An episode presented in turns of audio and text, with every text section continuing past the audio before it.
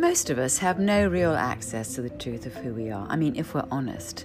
Let's face it, we're like a mystery in some little black box on the bottom of some infinite ocean. I mean, I certainly didn't have a clue when the universe showed up to my perfectly manicured life. And no, I wasn't ready to be thrown off a cliff, thank you.